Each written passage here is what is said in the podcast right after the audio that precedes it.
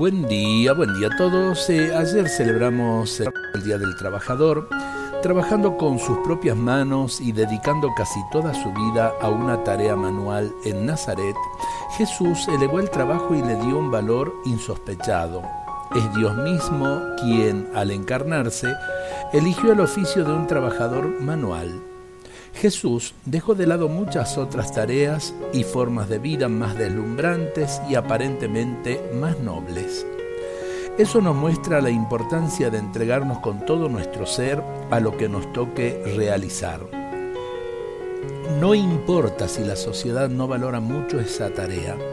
Tampoco interesa que otros digan con desprecio, pero este no es el carpintero, Marcos 6.3. Jesús podía adquirir poder y asombrar a todos con sus dones y capacidades. Sin embargo, como destaca el catecismo, compartió durante la mayor parte de su vida la condición de la inmensa mayoría de los hombres, una vida cotidiana sin aparente importancia, vida de trabajo manual.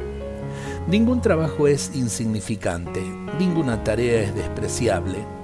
Cualquier ocupación merece que pongamos todas nuestras fuerzas y nuestra creatividad en ella, como lo hizo Jesús en Nazaret, gastando en ello casi toda su juventud.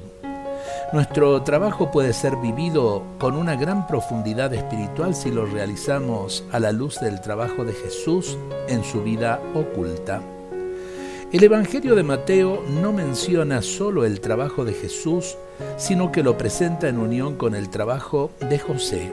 No es este el hijo del carpintero, dice el Evangelio de San Mateo. Así, junto al modelo de Jesús, se nos presenta también el de San José, hombre trabajador. Eh, ojalá que Dios bendiga el trabajo cotidiano, que es cosa de los 365 días del, del año, y no solo un día como es el primero de mayo. Dios nos bendiga a todos en este día.